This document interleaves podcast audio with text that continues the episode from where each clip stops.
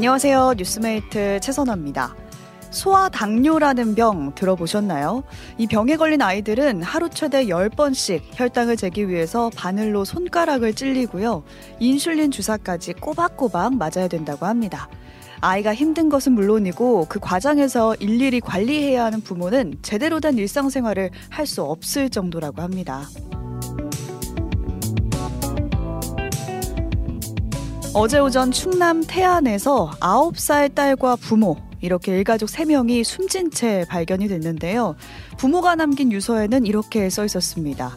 소아당뇨를 진단받은 딸이 치료 과정에서 너무 힘들어한다. 경제적 어려움이 크다. 이런 비극이 반복되지 않으려면 어떤 변화가 필요할까요? 단문 50원, 장문 100원의 정보 이용료가 드는 문자 샵1212 또는 레인보우 앱 유튜브로 의견 보내주시면 됩니다. 2024년 1월 10일 수요일 오뜨밀 라이브 시작합니다.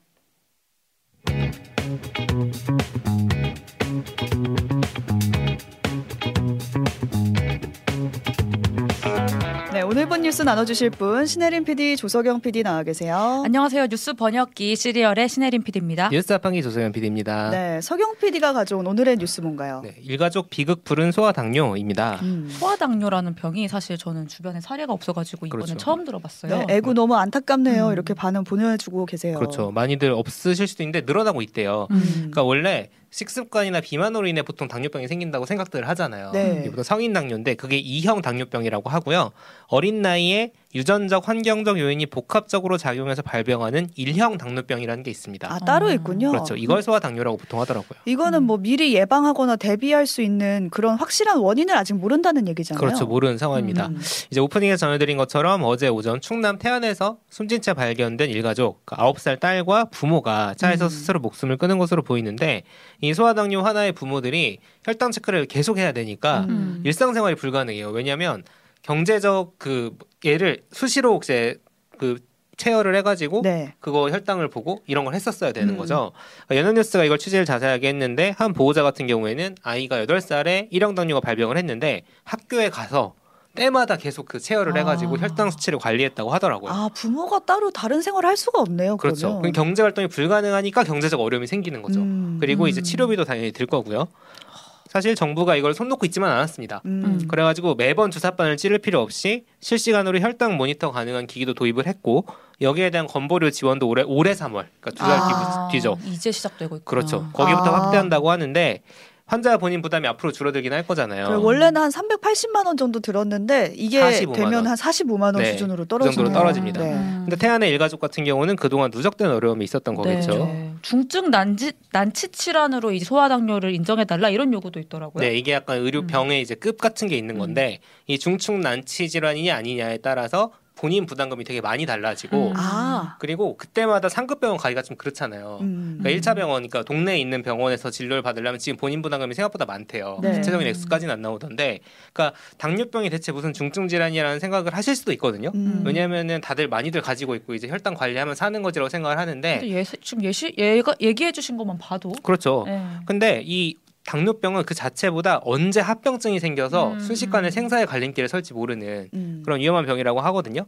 그래서 대한당뇨병학회를 비롯해서 의료계에서도 중증 난치 질환 지정을 지금 요구하고 나섰습니다. 네. 네. 그것도 그렇고 사실 화나의 부모 중에 우울증을 앓는 비율이 굉장히 높다고 하거든요. 그렇죠. 그것도 문제예요. 그러니까 좀 지원이 필요한 게 아닌가, 관심도 필요하겠다는 음. 생각이 듭니다. 네. 네. 혜린 PD가 가져온 오늘의 뉴스도 보겠습니다. 네, 대통령 부동산 정책 발표입니다.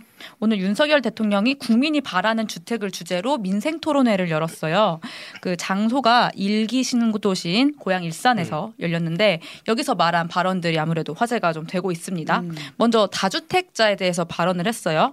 다주택자 규제를 완전히 바꾸겠다. 어, 다주택자를 집값을 올리는 부도덕한 사람들이라고 해서 징벌적 과세를 해온 건 정말 잘못됐다. 그 피해는 결국 서민들이 입게 된다. 음. 이렇게 어. 말을 하면서 이제 다주택자한테 뭐, 뭐 취득세, 양도세, 뭐 종부세 이런 식으로 좀, 좀 더 중과 그러니까 보통 세금 비율보다 좀 더 많이 세금을 부과하게 그렇죠. 하는 그런 걸 이제 좀막 설폐하겠다 하고 음. 어, 읽습니다. 네. 저 근데 뭐 다주택자에 대해서 이제 세금을 더 걷는 일이 단순히 이 사람들이 부도덕해서 많이 걷는 것인가에 그렇죠. 대한 의문은 좀 네. 있는데 음. 아무튼 이렇게 말을 했다는 점. 네. 네. 네. 그리고 그게 과연 세입자한테 혜택이 음. 그대로 흘러가는지도 약간 의문이 네. 들긴 하죠. 그거 말고도 화제가 된 아주 화끈한 발언이 있었습니다. 네, 재개발 관련 네. 발언입니다. 이게 핫했어요. 네. 그렇죠. 재개발 재건축 규제를 아주 확 풀어버리겠다. 어, 음. 화끈하죠. 30년 이상 노후화된 주택은 안전 진단 없이 이게 한 3년 정도 걸리거든요. 그리고 까다로울 때는 애지간하면은 통과 안 됐어요. 네, 근데 이거를 이제 재건축 이거 없이 재건축 착수할 수, 할수 있도록 하겠다 이렇게 말을 했고요. 그럼 첫 단계가 바뀐 거네요. 음. 그렇죠. 그렇죠. 네. 그리고 용적률도 500%로 올리겠다 음. 뭐 이런 말을 했습니다. 그러니까 용적률이 전체 대지 면적에 대한 건물 연면적 비율 그러니까 대- 뭐 그러니까 상한선이 높을수록 아파트를 높이 올릴 수 있다 거예요. 뭐 네. 이런 말을 말인데 높이 올릴수록 재개발 재건축 에서 수익이 많이 나게 되죠. 그렇죠. 왜냐면 네. 집이 많아지니까. 네, 그러면은 그 집을 가진 사람이 사실상 자기 돈을 안 들이고도 재개발 재건축을 할 수 있게 돼서 그렇죠. 여기가 이제 민감한 건데 음. 이거를 확 올리겠다 음. 한 거죠. 그래서 얘기 나오는 게 재건축 패스트 트랙이다 어, 이러더라고요. 음, 어. 뭐 음. 맞, 맞는 말이네요. 네, 네. 그러니까 우리 뭐 금융 투자 소득세 도입도 폐지하겠다 했다. 뭐 얼마 전에 또 그렇죠. 연락, 아니, 연락이래. 연락 네. 왔어요? 네, 막 소개해 드렸는데 계속해서 부자들에게 거두려고 했던 어떤 세금을 좀 취소시킨다든지 음. 아니면 좀 돈으로 돈을 더 벌 수 있게 하는 어떤 흐름을 가속화시키는 흐름을 지금 정부가 추진하고 네, 있죠. 추진하고 있는 것 같습니다. 네. 그리고 또 우리 월요일에 부동산 PF. PF에 대해서도. 얘기했잖아요. 이것도 얘기가 나왔는데 이거에 대해서는 잘 관리 중이다. 음. 우려하지 않아도 된다. 이렇게 말을 했는데 그럼에도 아파트 건설 위기가 존재하지 않는 게 아니거든요. 음. 그렇죠. 이런 상황에서 이런 부동산 개발 친화적인 흐름이 과연 어떻게 영향을 미치게 될까 그렇죠. 조금 걱정이 되는 말들이었는데 한국 부동산 개발 협회는 이런 정부 발표에 대해서 환영을 했습니다. 네. 관, 뭐 반면 시민단체 뭐 경실련이랄지 여기는 아 이거 총선을 겨냥한 포퓰리즘이다 그렇죠. 이렇게 좀 강하게 비판을 합니다. 이게 사실 재건축 규제가 너무 음. 강해서 집이 모자란 거 아니냐. 그래서 음. 사실 이걸 풀어줘야 서민들도 집을 좀 더 쉽게 살 수 있다. 집이 늘어나서. 음, 음. 라고 하는데 이제 거꾸로 생각을 해보면 재건축된 아파트들 그거 서민들이 들어갈 수 있습니까? 이렇게 생각을 하면 이제 어느 쪽이 맞는 말이냐. 음. 그런 게 이제 고민이 되는 거죠. 아 저는 무엇보다 부동산에 이렇게 눈길이 쏠리는 게 좀 무서워요. 아, 그래- 그냥 기존에 드, 짓는 것들이나 좀 그렇죠. 잘 지었으면 좋겠다. 이런 그리고 생각이 듭니다. 아마 부동산 PF 문제 관리하고 있다고는 하는데 이 정도 상황이면 알아서들 안 들어갈 수도 있어요. 음. 재건축 규제 풀린다고 해도 뭐 지켜봐야죠. 네. 그것도 그거대로 참 어려운 문제가 되겠네요. 않아요. 음. 네. 제가 가져온 오늘의 뉴스는 다방 살해범 신상 공개입니다. 네. 어. 얼마 전에 경기 고양과 양주에서 다방 주인 두 명을 잇따라 살해하는 사건이 벌어졌었거든요. 음. 연말 연초에 일어난 사건인데 공개 수배까지 났어요. 그래서 음. 많은 분들이 아는 사건이었고 범인을 강릉에서 잡았거든요. 근데 오늘 신상이 공개가 됐습니다. 됐죠. 어떤 사람이었습니까? 57세 남성 이영복이었습니다. 지금 화면으로 띄워드리고 있는데요. 전과 5범으로 알려졌고요. 지난해 11월에 출 소를 했는데 거의 뭐 한 달여 만에 살인이 두 차례 벌어진 그렇죠. 거죠. 전에도 그 경기 북부 쪽에 있는 여성 혼자 있는 가게에서 뭔가 금품을 훔치거나 이런 일을 벌이다가 잡혀 잡혀갔죠. 들어갔대요. 근데 교도소 생활을 하다 보니까 아 내가 스스로 약하게 느껴졌다, 무시당한다는 생각이 음. 들었다라고 하고요. 술만 먹으면 강해 보이는 모습을 보여주고 싶어서 범행을 저질렀다 이런 진술을 했습니다. 근데 돈을 훔치러 들어갔는데 업주가 나가라고 해서 화가 났다라는 그러니까 진술도 했거든요. 황당한 얘기죠. 근데 당연히 도둑이 들어오면 나가라고 나가라고 하지 하죠. 뭐 환영합니다 이렇게 하진 않을 것 같고요. 아, 저 나쁜 사람이에요. 네 신상 공개돼서 가지고 와봤습니다. 네, 그리고 피의자 신상 공개 관련해서 뉴스가 또 나온 게 이재명 민주당 대표 습격범.